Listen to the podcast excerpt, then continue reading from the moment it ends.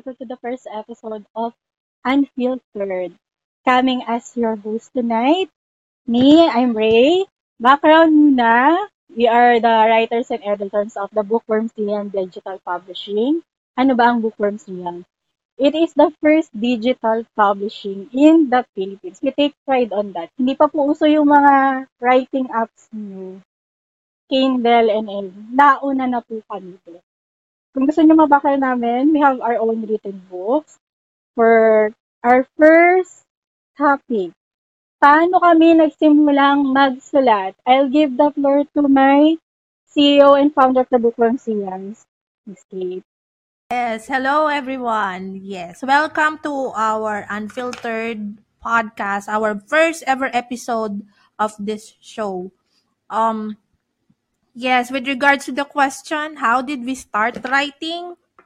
My personal experience, I think 21 years old pa ako, sumusulat na ako. But you know what? Years ang baon kong experience para mag-aral, magsulat. Na yun naman talagang importante. Eh, when you're a writer, kailangan mo talagang i-educate ang sarili mo. So, I, I stumbled the different kinds of forum. Kilala ko dun yung mga local writers natin. That's how I start writing. Next to me is I will introduce Carmi. So, yun nga. So, technically, me and Katie met on a forum way back 10 years ago, I think, because I'm like barely 18 or 19 by that time.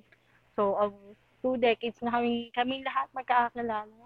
Especially with Katie. And we met to a very, like, basic for wala pa yung, like, the Wattpad, what else? What's the latest um, type of um, apps that we use to read some books. So, before being a writer, we're readers, like all of, almost all of us. Uh, technically, I met Katie, Ray, and um, the rest of the girls. So some of us are already living abroad. One living in Bristol, one is living in the U.S. Me and Ray are nurses, just to let you know, guys. Uh, registered nurse. Like I'm not practicing it anymore. I've been as a nurse way back before Ian ago. I practiced for almost three years. Katie, the other side, has a different field. She worked as a teacher before. Pero yun nga. So technically, we've been friends for like almost two decades. So before being a writer and readers, well, I published one. Katie published like in a book already. Ah, uh, yeah, as they say, medyo independent woman ako. Yeah, with Katie, she has a different genre na may more historical. We have a different genre for each and every one of us. Pero lahat kami, we love reading books. I myself, uh, but yeah. So we can discuss any topic about books. Monday is technically for books. So in every day, we have different topics that we can discuss. And Katie and Grasha will discuss about that. Well, Gracie will tell what's the topic for today.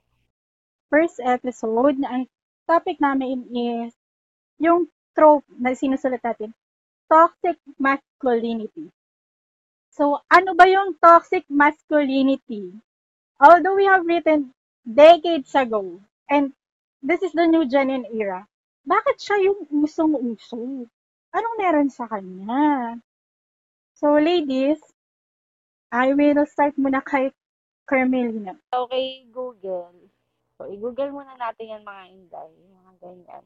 So, sabi nga nila, it involves cultural pressures for men to behave in a certain way.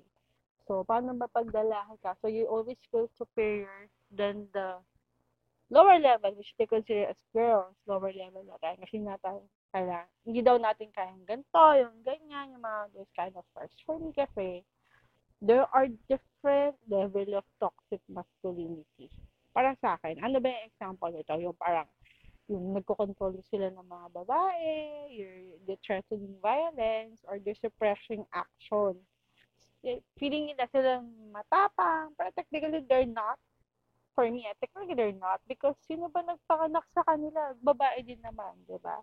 For me, it's my only opinion, but treating sex as a competition. So technically, nangyari, that's, that's like brought up in a certain way sa office. Nangyari, babae ka lang, hindi mo kayang ganito, hindi mo kayang ganyan. Well, I mean, well, hey, parang ako, hindi kasi ako nadadala porket lalaki ka. You can like threaten me not, do not underestimate me. Kasi, kahit sa office, dahil ako na, I'm, di ba, super alpha, pero, I'm more on to prove myself that I can do what you can do. Okay, for me, ah, from my opinion. So that's for me for being toxic masculinity. How about you, Katie? misogyny kasi napaka-popular nun sa ating genre na sinusulat. So, I think it's this is the best way to start of sharing your thoughts about it, especially medyo outdated na yata tayo. Yung mga bad boys, I don't know, no? Pero usually, you categorize the bad boys at the sila yung mga bully, tinitingala, halos lahat ng ng babae may crush kahit napakasama ng ugali nila. And no, hindi ko yun tinutukoy sa ano. Based on real life lang tayo, ladies. Diba? Why do we fall on the bad boys? So, sa akin kasi yung bad boys, you can take for example yung mga artista natin, di ba? Kinakategorize talaga as bad boy. As in, hindi nga sila nag-aaral eh. Or kung nag-aaral man sila, there's this toxic personality or trait na kitang-kita naman ng lahat. Pero bakit as a woman, or as a lady, nagpo-fall ka pa rin kahit alam mong there's something wrong with that guy. Right? So, misogyny is, as a definition daw, a hatred of women. Since time naman in history, there had been a hatred of women. And some books that are written by other famous authors, uh, magtataka ka, nagiging bestseller siya, even sa mga current writing apps. Hindi ako makagets bakit natin nagugustuhan pa rin yung una. Alam naman natin na may toxic traits sila. Bakit ito yung napipiling trope na isulat? Na-experience ba natin siya? Uh, bakit natin siya binabasa? Or saan ba natin ibinabasa yung mga ganun guys? Although, makikita mo naman talaga siya eh. You can see the bullies, the, yung mga tambay sa kanto ng mga siga-siga. Like, teka, siga, yun, parang dami nagpapakamatay na babae. Yeah. Di ba? kasi ang problema kasi ng society, you think that uh, we women may may may superhero personality kasi tayo na akala natin is we can save everybody. Harsh reality. Yes. It's the truth. Diba? Oh, I, It's the truth. It has, uh, anong tawag mo doon? Meron siyang appeal sa atin na kaya nating isi. Yeah, and they are not that great in real yeah. life. I mean, I mean, come on. Mm, I mean, speaking from experiences, ladies. oh my gosh, we are not a therapist. I mean, I mean, come on. Nadadala natin sa ating writings, di ba? Bakit ba yun sa totoong love life? Well, technically, yeah, we cannot like, yeah, we see a bad guy. Kasi ba to sa love life? So, well, technically, we see a bad guy. Oh, this person is redeemable. Change, change this person. I can do something more about it. But giving second chances, still the same. Well, do not, parang for me, lesson learned, do not change a guy who cannot change for you. Well, yeah, there are some, some, some girls or some, some of like me who thought that, hey, I can change that person, but that's karma weird. But yeah, eventually, let's face it. Let's um separate things from reality to fiction. Tayong generation na I think we've seen it all. Tayo umabot sa 80s, sa 90s na ano na up to now we're, we're still seeing the evolve the evolving of uh, society. Okay, we're not sexist here. Hindi naman kami sexist. Kaya lang uh, thing sa mga bagong writers I think most of the writers nowadays ay good thing na namumulat sila sa ganun diversity, inclusion at saka yung gender uh, discrimination naalis na nila yon. Pero may dilema sa tulad nating mga middle-age writers kasi we were we were we we grew up on a generation it what doesn't kill you would make you stronger I think ano kasi yun eh, di ba? Tayo yung generation na namulat na like sa atin, sa parents natin, in real life, sa mga, nagsasama sila kahit nagsasakitan sila. Pero tinitiis pa nila eh, makikita mo. Kasi pag nalaman mo yung kwento na, okay, si daddy was the famous ganito, at that time ganito, tapos parang ikaw kasi yung binigyan ng attention. Hindi Nung binigyan ka ng attention, na lahat na lang ay sumuko na sa kanya. Parang ikaw yung Mm-mm. Feeling mo ikaw yung hope niya eh. No? Yeah. At saka ba yung mga cliche na dapat ang babae is walang pera, maganda, pero sales lady Dami lang ang trabaho. Parang, uh, then this guy, this big client who owns the mall suddenly out, appear out of the blue and they think that this could be her happily ever after. So, something like that. Which is outrageous pag inisip mo ngayon. yung society differences na mayaman si ganito, mahirap si ganyan. Eh, That that works in old days kasi yung mga plot na ganun, it only works. Historical.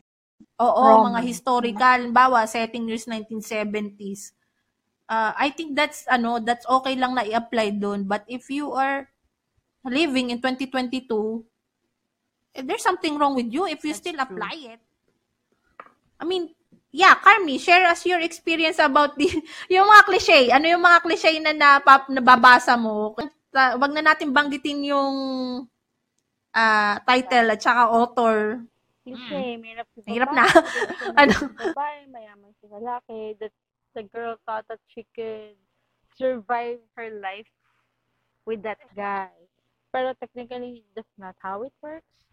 But, ano pa ba yung mga ibang scenario na ah may problema si girl with her personal life, personal life, money, whatever kind of terms. Hindi man siya mahirap, pero meron siyang problema na tingin din niya, ito lang si lalaki is makakasave sa kanya. So, technically, nagiging damsel in distress yung mga girls. Then, yung mga guys, yung parang sila yung prince, sila yung bida, sila yung mga katulad. Well, I myself, uh, ayoko kasi ng ganun. Parang gusto ko, parang even though na, well, in reality, may kanya-kanya tayong problema sa buhay.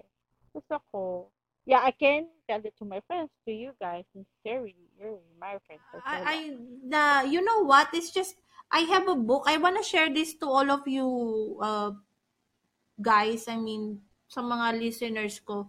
Kung hindi pa kayo nakakabasa ng aking mga works, I think one of the controversial thing that I ever done where where I make a uh, follow-up book.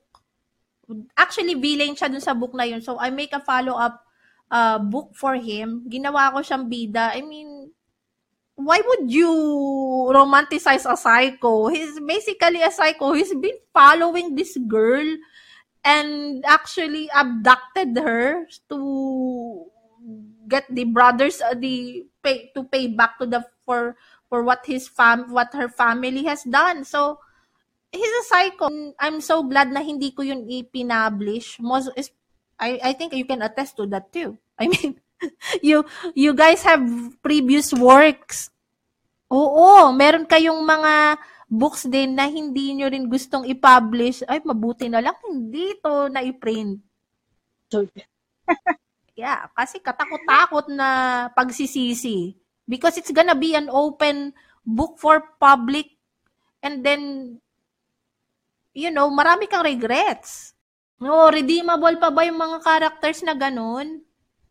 I mean, if you're a psycho, you don't need to get married. You you need to get a therapist first before before making a family. That's I mean, of course my uh, some other writers would disagree on me kasi kay, we we are selling fiction, we are selling fantasy, but I mean, it's okay to provide an escape as long as may backup realism. I mean, why would you love a psycho in the first place? Plus, he's so mig- plus that psycho na misogynistic pa. Uh, I'm the guy. You will follow me. Just sharing. So, what are your thoughts, girls, about um your experience? I mean, I'm sure you're gonna look back on what you wrote. I mean, how would you redeem the characters you you wrote in the past? I'll go first. That's a lot of hard work. Oh no. I don't want to look at it. Although I publish it in Oo, Wattpad, nasa? Wattpad na siya. Pag binasa ko siya ngayon, na may isip ko, ano bang naisip ko at Oo, ginawa kong ganun yun. yung character? Mm-mm. Masyadong, okay. My character was Yes, he embodies toxic masculinity and he is a misogynist. Yes. Diyos ko. At saka, Vince oo, tsaka, bakit ganun? In short, these characters are assholes. You know what? I mean, it's, that's hopeless. That's totally hopeless, man. That's, I mean, sinong, sinong gusto magpapakilala ng jowang asshole? Ewan ko. Kasi di ba nung sinusulat ko siya, inisip ko ko rin yung heroine. Bakit ba ako nagmamahal ng, bakit ka nga magmamahal ng ganun? Pag Oo. isip mo ngayon, ganun, tanga-tanga mo. eh. Mauubusan ka ba ng lalaki? Pero nagawa ko na siya. Tapos Mm-mm. ngayon tinitingnan ko siya, hindi ko siya magawang i-revise. Kaya nga nakalagay doon, hirap. 2009 pa yun. It's- At ayoko na siyang balikan. It's really outdated na. Mm-mm. Um, yan si uh, si Carby, I think um I don't know, ang dami niyang hugot sa buhay pero I don't know how come she she creates some light light ano how do you call this light-hearted stuff. Yeah. Yeah, how could you write that? Ikaw ay marami kang hugot sa buhay compare sa amin. Did you do that, Madam Angelic Sandy? Oh, yes, exactly. I mean, the way, uh, just to be, just to clarify, when we say chiclet, you know what? I don't want you to think that it's a chewing gum. chiclet is a chick literature. You know, chick literature is an example is yung uh, Sex and the City, yung may comed- co- comedy relief. Oo, comedy relief na struggle ng modern women. Yeah. Kahirapan ko Oo, pa yung relatable. Ko. Sarili ko. Tsaka gusto ko yung relatable. So, let's always go back to the basics. So, ano ba ba yung mga Hmm. classic na chick lit? Confessions of a Shopaholic, Something Borrowed, yung The Hating Game, Bridget Jones' Diary, mga ganyan. So, yung chick lit daw, term daw yun, na widely used noong 1990s tsaka early 2000 to describe popular fiction targeted at a younger woman. So, technically, not as my That was your age before. When you wrote those. But that was your age. Nung sinulat mo yun, Ah, Kit. before. Yes. when I wrote When you wrote yung sinulat ko talaga yun. Pero yun nga, at those those time, yun talaga yung parang sabi ko, ah, I like to write this kind of stuff. Kasi, ah, dun kasi ako nakakahugot. Mm. So, kahit na ang dami ko nang pinagdaanan, parang feeling ko, Mm. for- not really to me to escape those pinagdaanan, but those Mm. are my way for me to relieve myself. That's my, for my opinion. Yun talaga yung ginagawa ko para maka, para makahugot. So, for me, kaya ko na siguro siya nakasulat kasi nung time na yon I really try to focus myself sa mga uh, light na bagay. Kasi ayoko nung problema na nga eh. Tatuloy ko pa ba siya ng problema? Parang technically. I write those things para maka-ease, somehow to ease me. So siguro, Yeah. I make like a light, I make it like comedy. Kasi, sinasabi nga naman nila, ay, hindi ko alam din kung sa mo yun Well, hindi siya Mm. sat, parang hindi siya comedy. It's already a satire sometimes na, for my opinion. But, it's reality. eh. Why we need to, to, Yeah, I mean, what do you call that? There's the right term for it. Why do you need to, uh, yeah. put flowers into things that you shouldn't some flowers? Because technically, hindi mo naman Mm-mm. Pero niromanticize natin yung mga ah, something bad will come good at it. Which is true naman, pero hindi yun hindi kasi applicable yun sa lahat. Especially when it comes to life matters, when you say uh, when you choo- especially when you are writing a love story or romance novel, laging kasala ng ending yan or ending up with this or with this person it's a life decision eh. It's, it's, it's really a dangerous territory na na mag ano ka ng mag-input ka ng ganun when when you are tackling about the life matters where you are creating family, raising kids. Right now we were just looking back on what uh, what we used to think that it's in, kung ano yung in na sa tingin natin nung panahon natin. Looking back at the old script, uh, I think I should stick in to historical romance. I think, so, para hindi naman masayang yung mga pagod ko na I will just gonna recycle my old works and put it in a different timeline where where that yeah, yung mga actions na ganun ay justifiable at napapanahon. Pero hindi napapanahon yun eh. So, mahirap ngayon magsulat ng modern stories. Yeah, I think we should stick to dystopian dystopian or historical stuff. Yeah, some something. Si Grace, ikaw ay taong Wattpad. Ako hindi masyadong taong Wattpad eh. Ano yung nakikita mong may mga popular reads? O maybe they're just, you think they are just um, they are just reading it because it's for free or binubola lang ba nila yung author na yun? So, just to have that time. O talagang meron sincere na gusto? Depende. Depende rin. Depende. Meron kasi, ano eh, meron kasing willing silang magbayad because that author has established a fan base. eh. Yeah.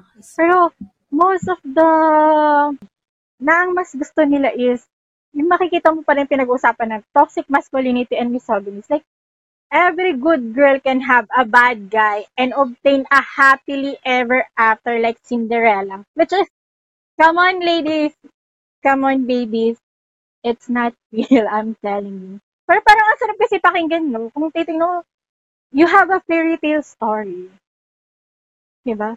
The bad guy wants you as the good girl and you were able to tame the bad guy. Or kahit sabi mo, hindi mo na tame yung bad guy eh.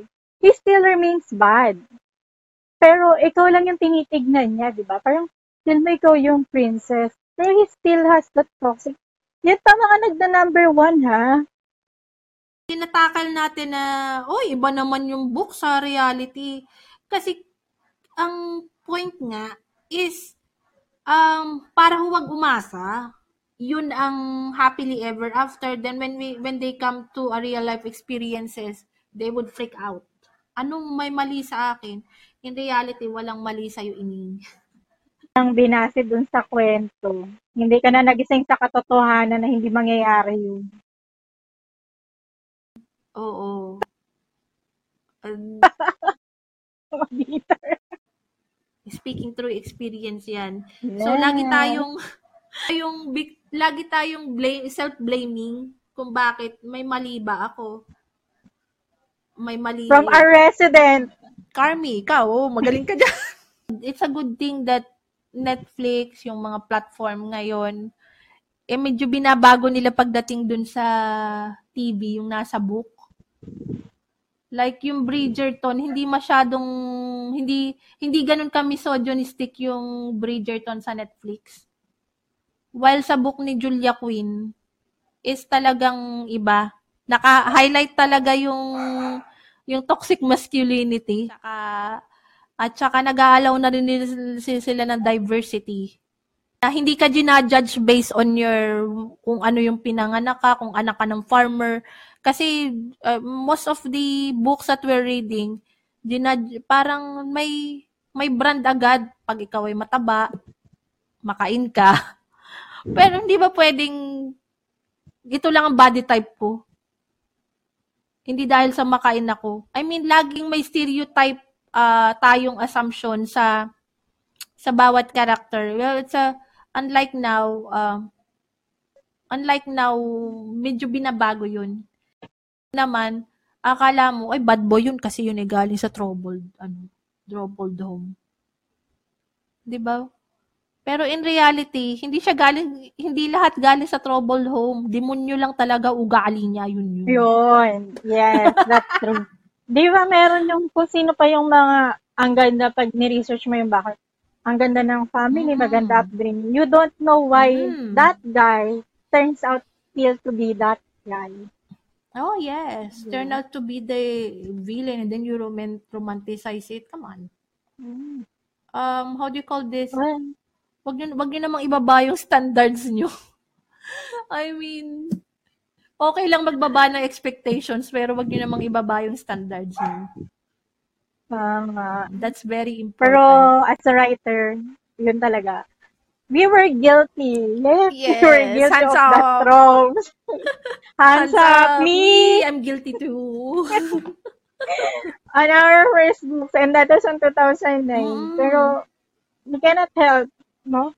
Tatawa kang magbalik tanaw. yeah, nakakatuwa din naman pag ano, yung balikan. Kasi especially how you, uh, we writers kasi, he's your alter ego ang totoo. But you didn't look at it as your alter ego. You look at it as a uh, characters with a character with life. You're see while you're creating a scenes with your characters, it's it's like a journey with them. Parang paglalakbay, parang naglalakbay ka rin kasama siya. Kaya na-in love tayo sa characters na yun. But how could how could I fall in love with with this uh, character I read? Hindi na ako magme-mention ng author, pero ano pa rin. Yes, tama. I'm sure, yung book na yun, magiging familiar kayo. Medyo, I think it's been in a TV series din. Oh, given may meron tayong clue. Nasa TV series yon ginawa na siyang TV series. Oo. Hello. Naging TV Naging hit series pa. siya. Another Mm. clue. Naging hit pa kasi tumagal siya ng Walang yung nakuha. halos isang taon at kalahati rin tumagal siya eh. Pero meron ako nagustuhan na medyo ng author na yon. Meron ako nagustuhan, mas maganda yung adaptation niya sa TV kaysa sa dun sa book. Gumanap na guy. Ah, if that was, if Ako that din. was I was thinking. Crush ko yung gumanap na guy. Sige. yes. Oo. He's, he's just an average guy, pero i- i- parang malayong malayo dun sa description niya dun sa Yes. book. Pero, pagdating dun sa series, ay, mas Mas maganda lovable siya. yung pagkakaganap niya. Mm, mas lovable kasi, kasi mas relatable. That's one thing about putting um, books into series kasi mas nagiging maliban kung magiging epic fail, maraming English na ganyan. yung yung mga book adaptations na Live. ginagawa sa live TV, maraming epic fail na. Pero sa local, maraming epic fail, pero marami din tayong na-appreciate. Ano ba yung kulo ng sa local? Yung Okay. title nun? Pang Broadway ba? Sorry. Pang Broadway ba yun? Oh, yes! Yes! Pang, yung, you know. Yes, my sige, thoughts tawa of ba? darkness. Oh, bigay na, bigay na.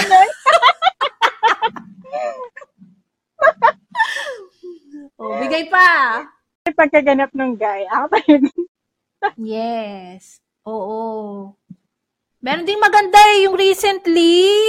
Di ba, Carmi, yung apat na magkakapatid? bigay na bigay na yun ha. Apat ba yun? Lima? Ginawa lang nila yung isang ganyan.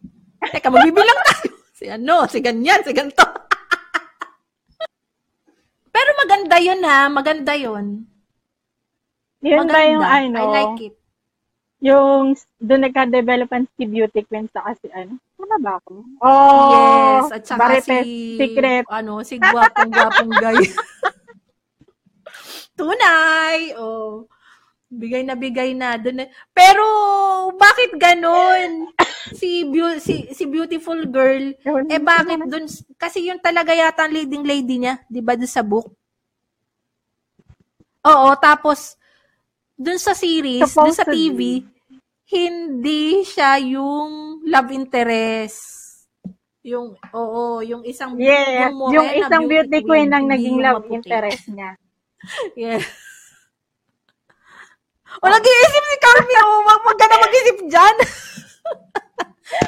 Bubulong ko sa'yo. Mamaya, pagka ano, pagka offline na, sabihin namin sa'yo, wala na nga sila, yun. Yun na yun. clue, hiwalay na sila. Diyos ko, ba't napun... Ba't, ba't kami napunta that I know. Clue nga. Doon, oh.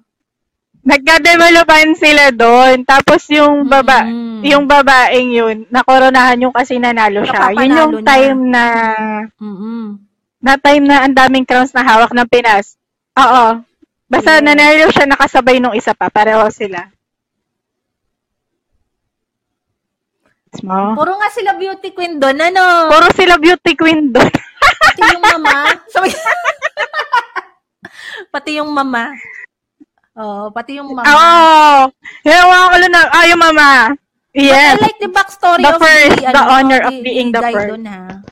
Mas nabasa ko yung isa mo, yung kinakanta mo, yung pang soap opera, yung pang theater. Yun talaga may bukong mo. okay. Sobrang layo. Yes. Na sobrang layo talaga. As in talagang milya-milya. Diba? There are books na maganda talaga yung pagkakagawa. Tama ka. And um, merong epic fail na sobrang layo. Like yung isang yun, yung pinagkukanta natin, no? Ang layo ng naging ano niya sa book. Yun, actually, um, we met, the three of us, on that forum of that author.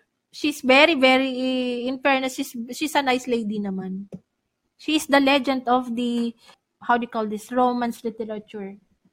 Uh, kaya lang, during that time, I think, uh, nagiging tone deaf tayo. Yung tone ko, na mis na misunderstood nila. Criticize one of her books. So why did she have to the character that she build up? It's like she she really hype it up. Ini-hype niya ang pagbi-build up dun sa character na yon.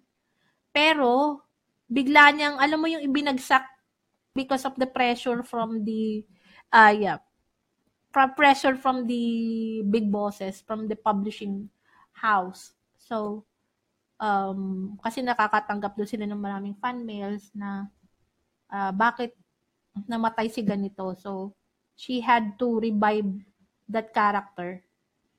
Yeah, to please the audience. Just like what happened in Star Wars.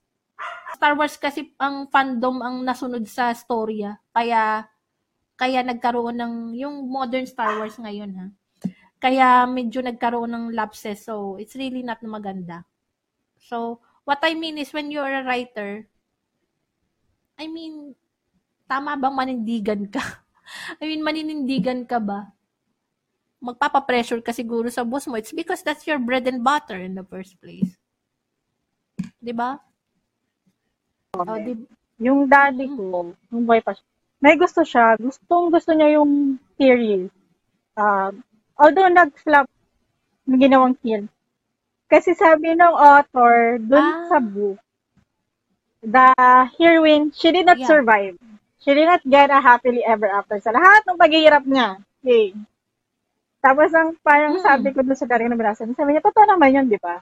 Not every book is a happily ever after. Sabi rin ng author. Kasi justifiable naman yun. Pero yun nga, you will have to suffer the backlash ng mga feel ko si Madam Author at that time, yung backlash kasi talaga ng fan. Sobrang nalungkot ako na ginawa niya? niyang psycho si Mm-mm. Madam. si character. No? oo nga.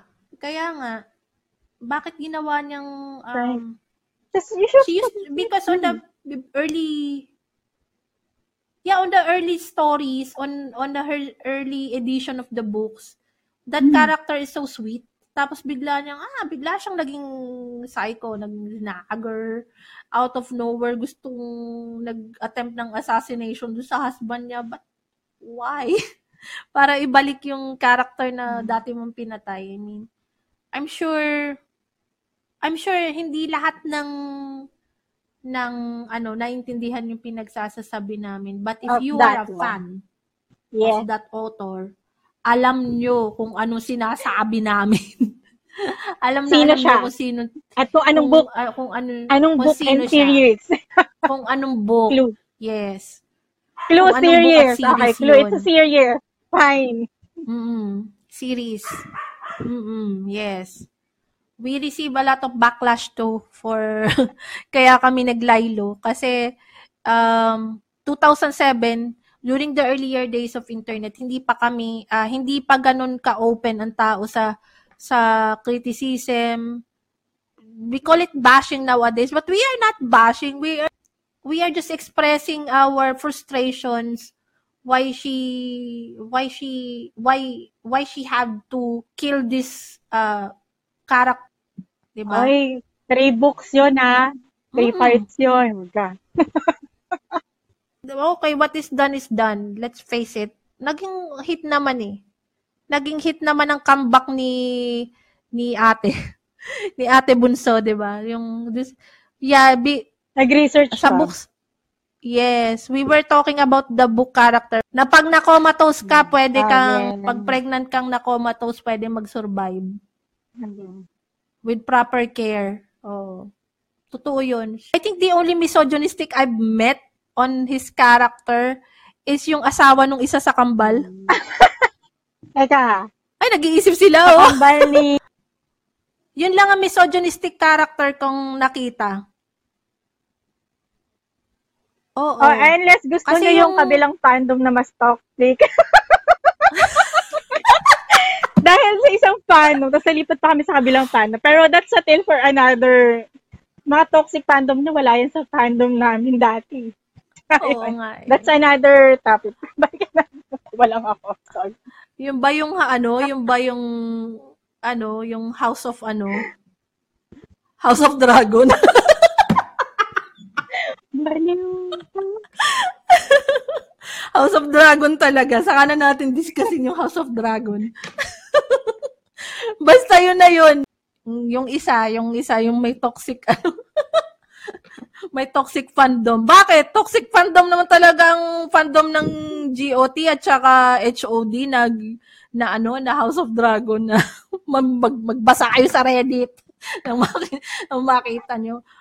Oh, toxic din sila. Pero, mas wala nang to toxic pa dun sa local version ng local ng House of Dragon dito.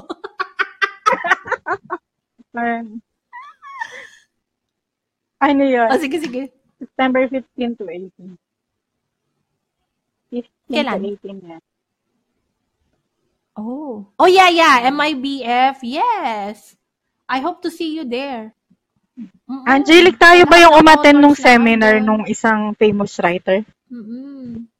Kami yata nila, Kat. Oo, umaten kami. Yes. For those aspiring writers, if you can book, tignan nyo yung schedule para marami kayong matututunan. Talaga? Ay, And oo, the cosplayers? Yes, I remember that. Yeah. Oo. But you know, during the history of um, Manila International Book Fair, si Madam Queen ba, did she ever attend one? You know what? It's good that um yeah, we're talking about the toxic masculinity and and some um misogynistic.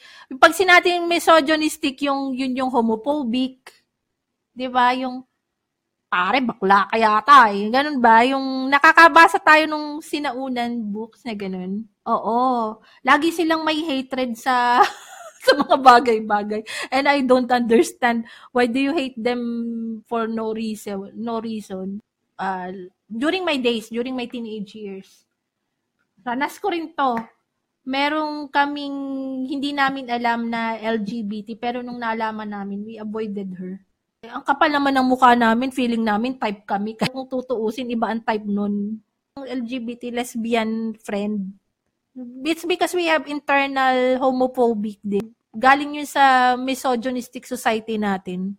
Gawa ng lipunan din natin. Ang babae, minemakeover ni jowa, ni jowang part, ng partner mong lalaki. The man would dress you up the way he wanted you to dress up. I remember this, uh, having conversation with this um guy na he's very misogynistic. It's like, oh, this that's the reason why the society is failing. It's because of the society is weak because we have a lot of of uh, tolerance to LGBT and all things like that. I mean, the society the society is not weak at all. Maybe maybe it's just it's because there there are people like you. I mean like that particular person that I'm referring to yung internalized hatred ang ini-input niya sa ibang tao. One thing about being a writer is when you are growing up, nababago ang pananaw mo, nababago din yung yung perspective mo sa buhay, at saka mga your life experiences have mold you on what you become. Kaya uh, it's gonna be conflict with your old style of writing. In short, para kang para ka nag-aaral uli. Kung irarangkin ko kung irarangkin ko ang mga writers na may pagka prima donna, we don't judge her character but we applaud their talents. Oo, sa erotic na genre. I think she tried Mm, I think she tried different genre too. She tried action but it didn't work. Meron akong nakitang action na magaling na uh, romance local romance author na magaling sa action. That is the queen. Yung queen ng Philippine romance. Ten siya. Kasi hindi naman uh, tawag ito ka ang kaharap mo araw-araw ay yung mga ba, yung mga parokyano mo, mga fans mo. So you have to be patient on dealing with them. What tawang-tawa ka? Alam ko na to, ito ba yung ano, yung House of Dragon? Uy, talaga House of Dragons talaga kasi yun. House of Dragons. House of Dragons yun. And mind you, talagang siya yung nagpa-boom ng erotica dito. As in, hindi pa uso yung, di ba? Maganda talaga siya gumawa, bakla. Talakayin natin yan. Nasa, nasa episode 2 pa lang diba? po ako ng House of Dragons. Pero ibang House of Dragons yung sinas, pinag-uusapan namin, kundi local na House of ah, Dragons. Diba? Kaya, Aminin natin bestseller talaga yun. Pasalimaw yung mga fans nun. Toxic kung toxic yun. of course, nauna ang The Queen. The Queen uh, can do sexy writings too she's the original pero hindi siya erotic ang approach niya. But this writers this writer managed to approach it. Ibang approach niya. Erotica talaga siya. Hindi kagaya ni Madam pero kasi yes. looking sa mga heroes niya, they're assholes. Ano, capital assholes. I don't care. You can say that. Ay, grabe. Oo, oh nako, ang daming... Ako yata masisensor dito, Carmi. Eh, that's what I mean. I mean, sometimes kasi, yun yung sinasabing manifestation, um, when you when you're an asshole, you manifest assholes too. Ganun lang. Galong naman. assholes talaga. Ako yata mababan dito. Yes. Clue. Clue yung guy yung best friend nung may-ari nung Nung House club. of Dragons. clue. Sige, clue. Yung kinuwento niyang libro, yung doon na bida mm. is siya yung BF. May-ari nung... Nung... May-ari, may-ari nung club na yun. Tapos nan, wala, di ba? But you know what? Mm-mm, I think they over they overhype that character so much. But I think that's a that's a marketing technique. Clue pala dito sa mga to, pagka nakilala nyo sila, kabatch namin kayo. Pero dun sa mga bata pa, dun pa sa mga bata pa, I am telling you, if you can find those authors na tinutukoy namin, grabe. Hands, oh, hands off, hands out. They're the best. You should try their works, yes. We recommend it. Kahit na House of the Dragons. Siya talaga. Pag naalala ko yung pinag natin, sorry, tawan-tawa lang. Uh, kaya ano, pero all in all, they are she's re, they are really she's really talented, pero siya lang, siya lang. The rest of Oo, siya lang. Pero siguro when it comes to uh, different manners, yun yung sinasabi na uh, be professional, purihin mo siya sa kanyang professional na trabaho. Pero uh, wag mo siyang kalad ka rin sa personal kasi kung ano man yung personal yung differences, it has nothing to do with her craft. Yes. Ang galing niya talaga. Yun lang yung masasabi namin. Kaya nga kami nakilala di, na ano namin din sa forum na Pero ang galing niya. We cannot, ano, we cannot rebut.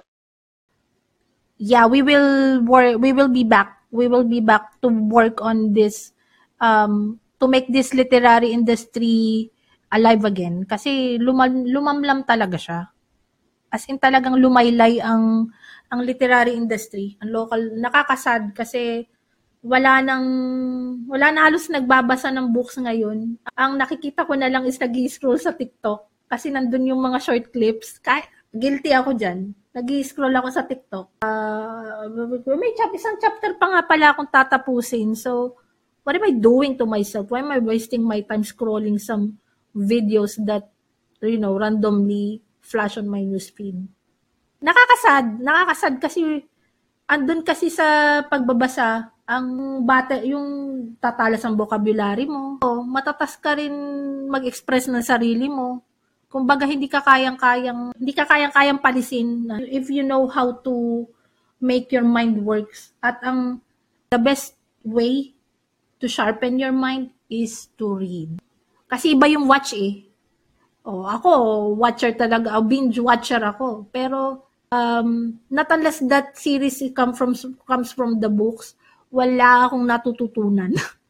Hindi ko alam kung bakit. Maybe it's just me. Pero meron akong k-drama na nagustuhan na galing sa book that is Kingdom. Yung Kingdom, yung galing sa Joseon Dynasty, that's the best k-drama I've ever watched na galing sa book. The rest is yeah, just uh, pleasing to the eye.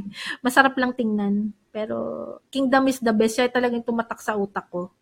Yeah, may, maybe it's because of the badass queen. I like the mas mad, mag, mas badass si Ashin kaysa sa kaysa sa Queen. Oh, si Ashin, Ashin of the North. Hmm. Akala ko badass na yung Queen eh. Oh, she's ano, how do you call this? Para lang siyang para lang siyang husky sa isang dire wolf. Ashin of the North. Yeah, we we recommend you to watch that para rin kayo nagbabasa ng book. See, um, nag nag ano rin naman kami na nakaka-appreciate din kami ng series na na para ka rin nagbabasa. So, naman kami totoo, hindi naman kami 100% old school. Yun ang oh, kasi isipin niyo old school kayo masyado. Mas gusto niyo mas gusto niyo binabasa kaysa sa pinapanood. No, not at all. I think we will mention the companies, okay? I think ang popular way back when we were earlier days when we were young is the my my special Valentines.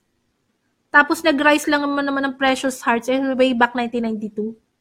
But uh, may special Valentines were the pioneers.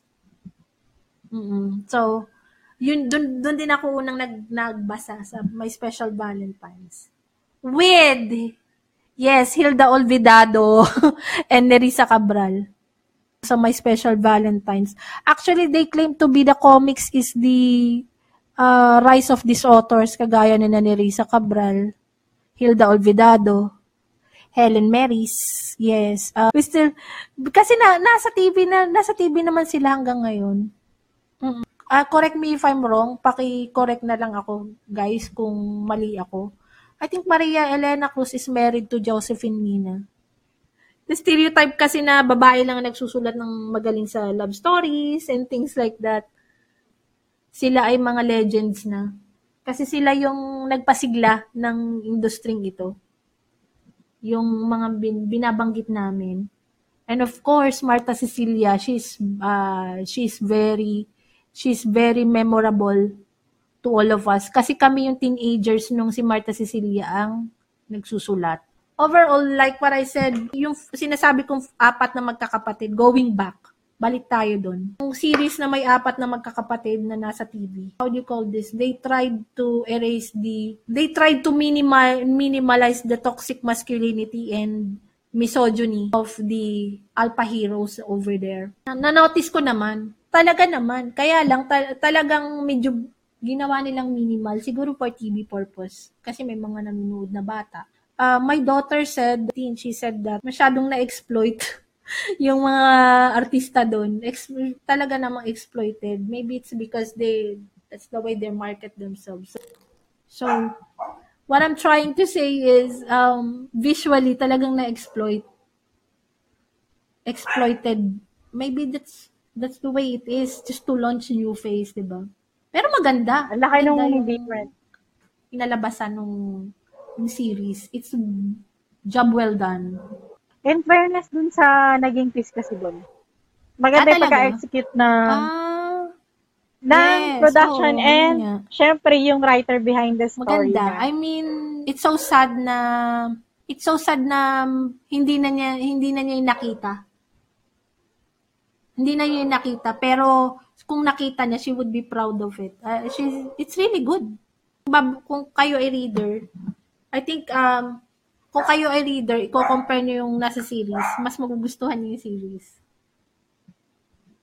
Mm, so, eh, bibigyan ko na lang kayo ng clue kung ano yung series na yun. Basta ni nasa panghapon, mukha siyang manika. yung, yung bida. manika talagang literal. Yun. Oh, yun yung clue namin. Manikang literal talaga siya. Oh, Mukha ayan, siyang yan ang clue niya. Manikang literal. Ay, oo. Bigay na bigay yun. Yung kanina, madaling Tapos- hulaan yun. Oo. Tapos yun, Kinanta mo yung na eh. isa is ang ang yun yun yata yung launch launch series nung mani nung nung manikang actress na yun, yung doll. Yung doll actress na yun. That's that doll na lang siya. Oo.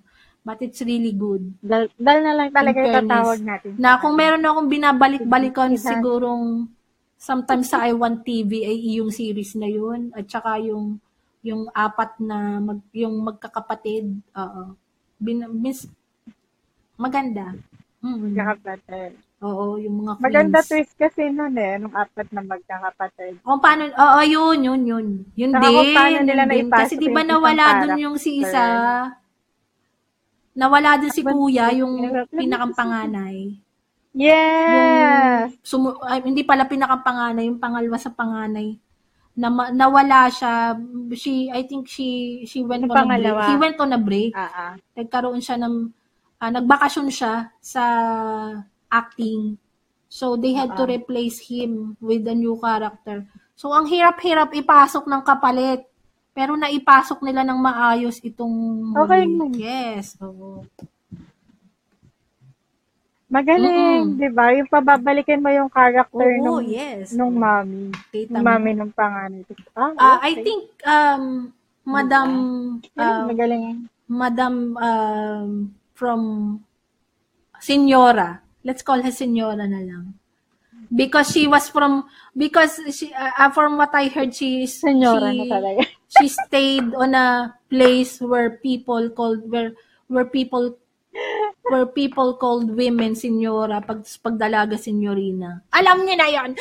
Basta alam niyo na. yun. Eh ayun, uh, she's she would be proud of it. Sin, oo. Maganda naman talaga. I really hope na na-compensate siya doon ng maayos. Ayan na naman kami. Sige. Ibang topic Na, yun. We will na discuss writers. that on Na another day for another podcast. Exploit. Yung mga salary, everything. Yes, exactly. Okay. Okay. Kasi maraming We've been running naloloko. for two hours now. Mm. yeah, but it's a really good conversation, right? So, oh, we hope to see you next time. Yes. See Yeah. next time. At na hindi nawawala yung isa. Nalobat siya. I don't know what to do with her. Oh Yes. Yes, good. Yeah. Thanks a lot, Gracie, and sa mga future ano nape. Yes. Thanks, okay. Abangan nyo yung aming ah, mar, Marte, um, Martes, Martes, Marites. Marites, Oo. Marites. Marami kayong makukuha dong mga blind items, mga who, mga who or whatever, Okay. mga clues or something, mga chika, Talaga tungkol ba? sa ah, sa ginagalawan nating industry right now. Yes. That's very important. Yes. So, see you guys. I really hope you like this um, Buena Mano podcast we had. Even though dalawa na lang kami nagtar, nagka, nagmatira. Nalobat. Nalobat Yes. yung isa pa sa Nalobat yung isa. yes, I hope to see you next time. Um, see you guys. Mwah. Bye!